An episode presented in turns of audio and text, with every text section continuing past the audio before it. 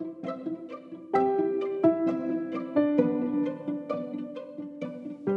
fine Ottocento un poeta, scrittore austriaco, dal nome impronunciabile per noi, scrisse L'essere umano scopre nel mondo solo quello che ha già dentro di sé, ma ha bisogno di conoscere il mondo per scoprirsi nella sua interezza. Siamo Chiara e Rachele e ogni mese vi racconteremo le attività e i progetti del nuovo centro clinico. Ma non solo, faremo insieme un viaggio alla scoperta del funzionamento della mente e ci tufferemo nei colori e nei sapori della rubrica Corpi, Cibo e Società. Quindi mettetevi comode e comodi, cominciamo!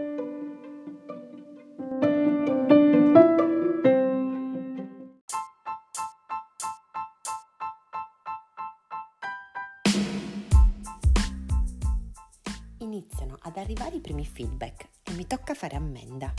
Mi hanno detto che i contenuti di queste newsletter sono molto belli, ma ahimè, a, tratto, a tratti poco comprensibili.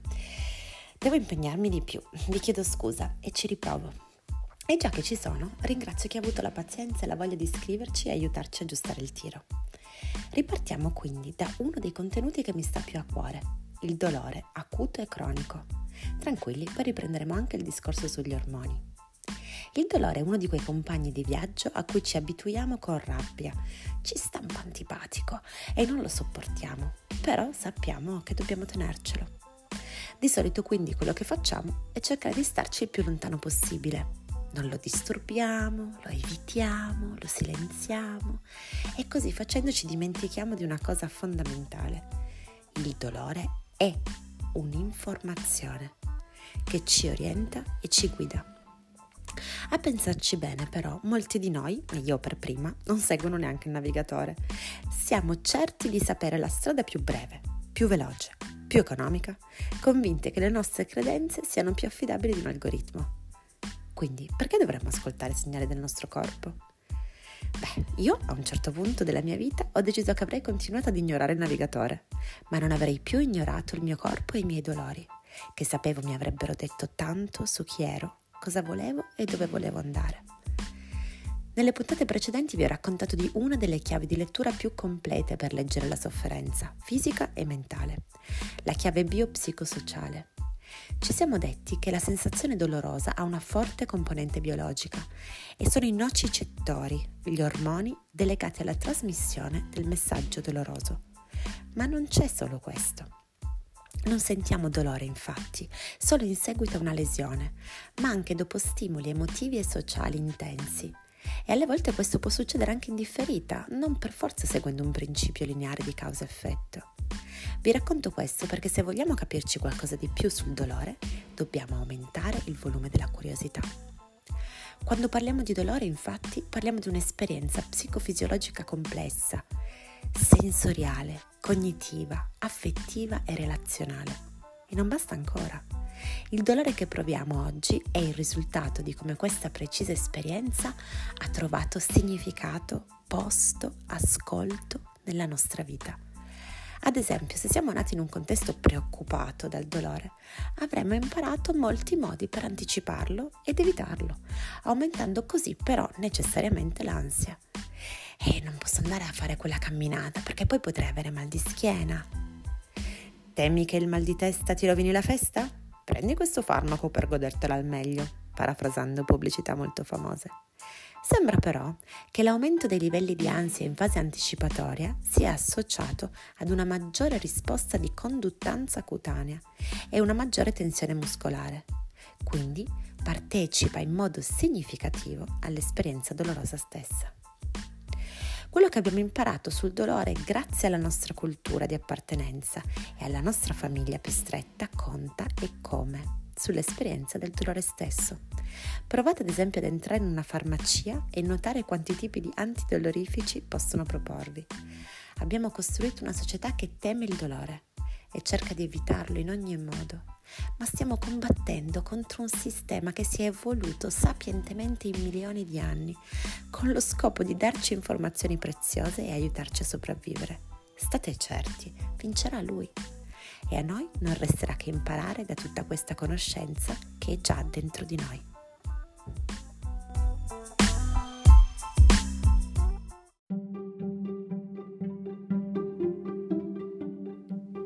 Il giorno al club di questo mese, Irene Donofrio, una nostra tirocinante, ha scritto un articolo intitolato così Convivere con la fibromialgia. Cosa influenza l'esperienza del dolore?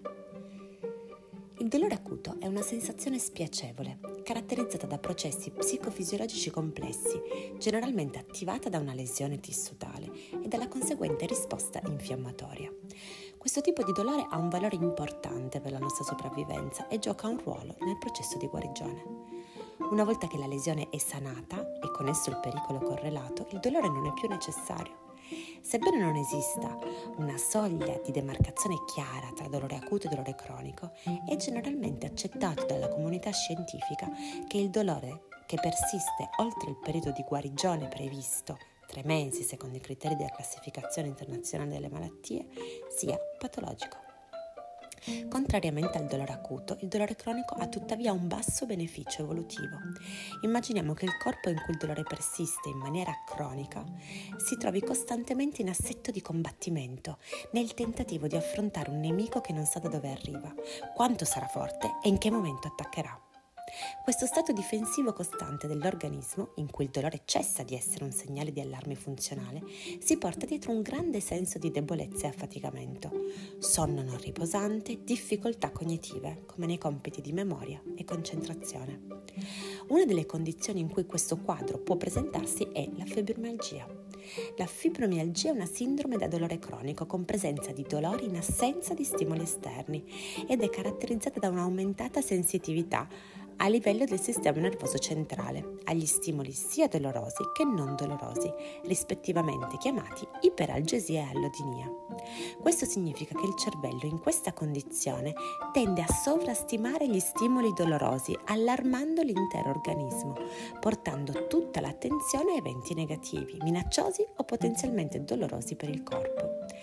I processi psicofisiologici sottostanti alla sindrome non sono ancora ben compresi.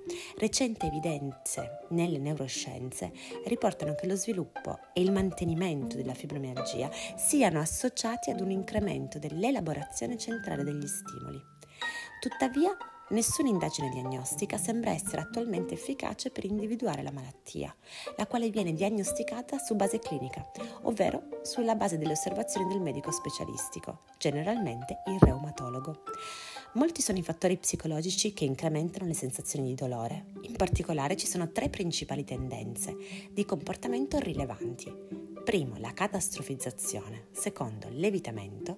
Terzo, l'accettazione del dolore. In uno studio sperimentale condotto nel 2018, viene sottolineato come la valutazione del dolore come minaccioso potrebbe essere più importante del dolore in sé. La tendenza a catastrofizzare può essere considerata come precursore delle risposte disfunzionali agli stimoli dolorosi. Diversi studi hanno dimostrato che la catastrofizzazione sembra influenzare le vie neurofisiologiche coinvolte nell'esperienza del dolore, amplificandone l'attivazione corticale e interferendo con il funzionamento ottimale del sistema endogeno oppioide di controllo del dolore, attivando anche processi infiammatori sistemici. Tendenzialmente è stato osservato che catastrofizzare il vissuto legato al dolore sviluppi un senso di paura che porta all'ipervigilanza ai sintomi corporei o all'evitamento di comportamenti, attività che si crede possano aumentare il dolore.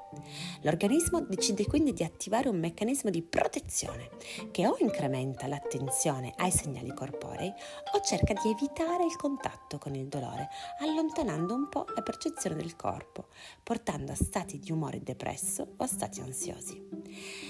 L'accettazione invece è una strategia funzionale per uscire da questo loop di autoalimentazione.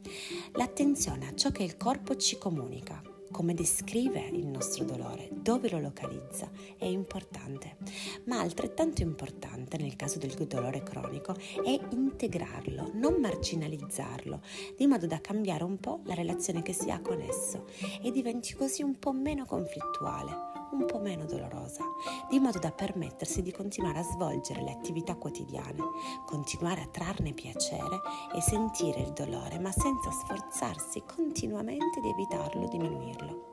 Questo aspetto può sembrare semplice, ma è fondamentale, perché il dolore che sentiamo non è solo legato a quanto è danneggiato il nostro corpo ma anche all'emozione legata a quel dolore e al significato che gli diamo. Una parte influenza l'altra e se si accetta il dolore la sua intensità percepita diminuisce. Lavorare su questo in sede terapeutica può guidare verso la convivenza con il dolore cronico, come nel caso della fibromialgia. L'obiettivo del trattamento infatti non sta nella cura della sindrome, ma nel tentativo di ridurre la severità dei sintomi e del loro impatto sulla qualità della vita e del benessere. La psicoterapia e la mindfulness possono rispettivamente permettere di lavorare sulla gestione delle emozioni e sul modo in cui il corpo sta con il dolore. Resta sempre importante ricordare che in condizioni come la fibromialgia c'è un importante aspetto biologico, in questo caso primario quello psicologico, che non può essere ignorato e anche se ancora non se ne rintraccia l'origine specifica, non se ne può ignorare la portata. La mente non è in nessun luogo in cui il corpo non sia e viceversa. Prendiamoci cura quindi di questa nostra interezza.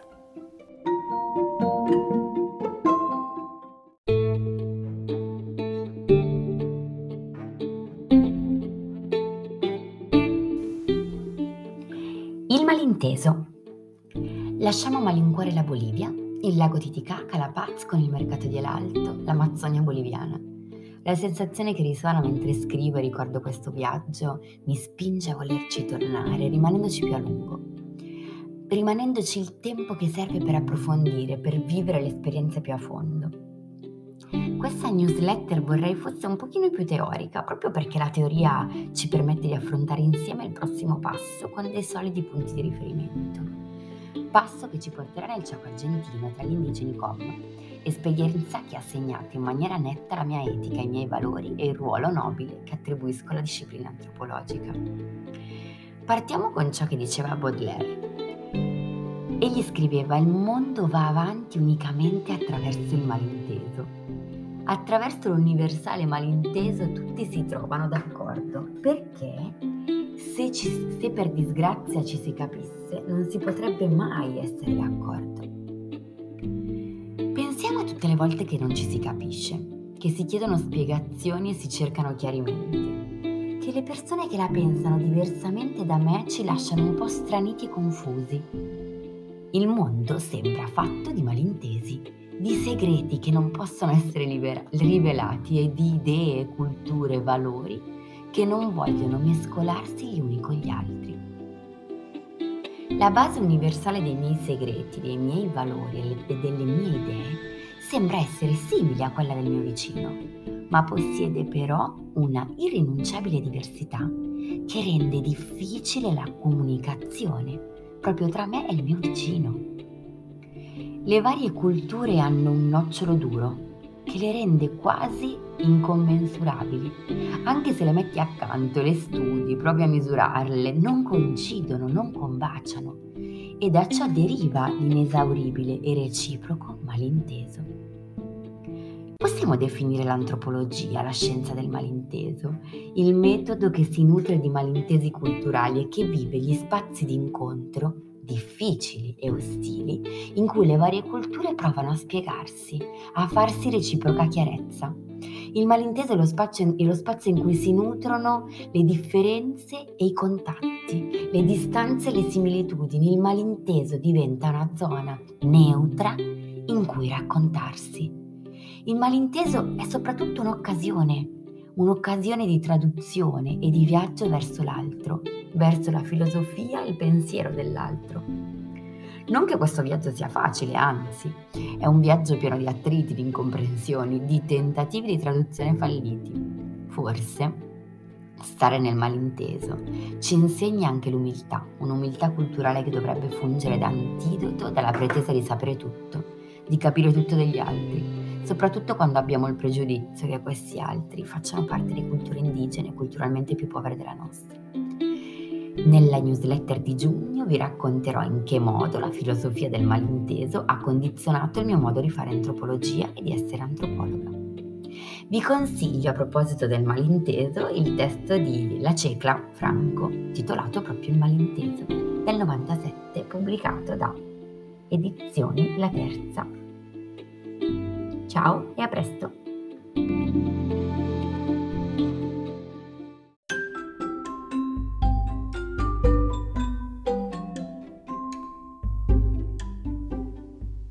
Il nuovo centro clinico è un polo unico e innovativo sul territorio, che si pone come un punto di riferimento per la cura della salute mentale e fisica. Il nuovo centro clinico nasce dall'unione di diverse competenze ed esperienze che hanno creato un centro di ricerca e cure integrate per la salute del corpo e della mente. Alcuni degli ambiti di cui ci occupiamo? Disturbi alimentari, aria psicosomatica, nutrizione, mindfulness e molto altro.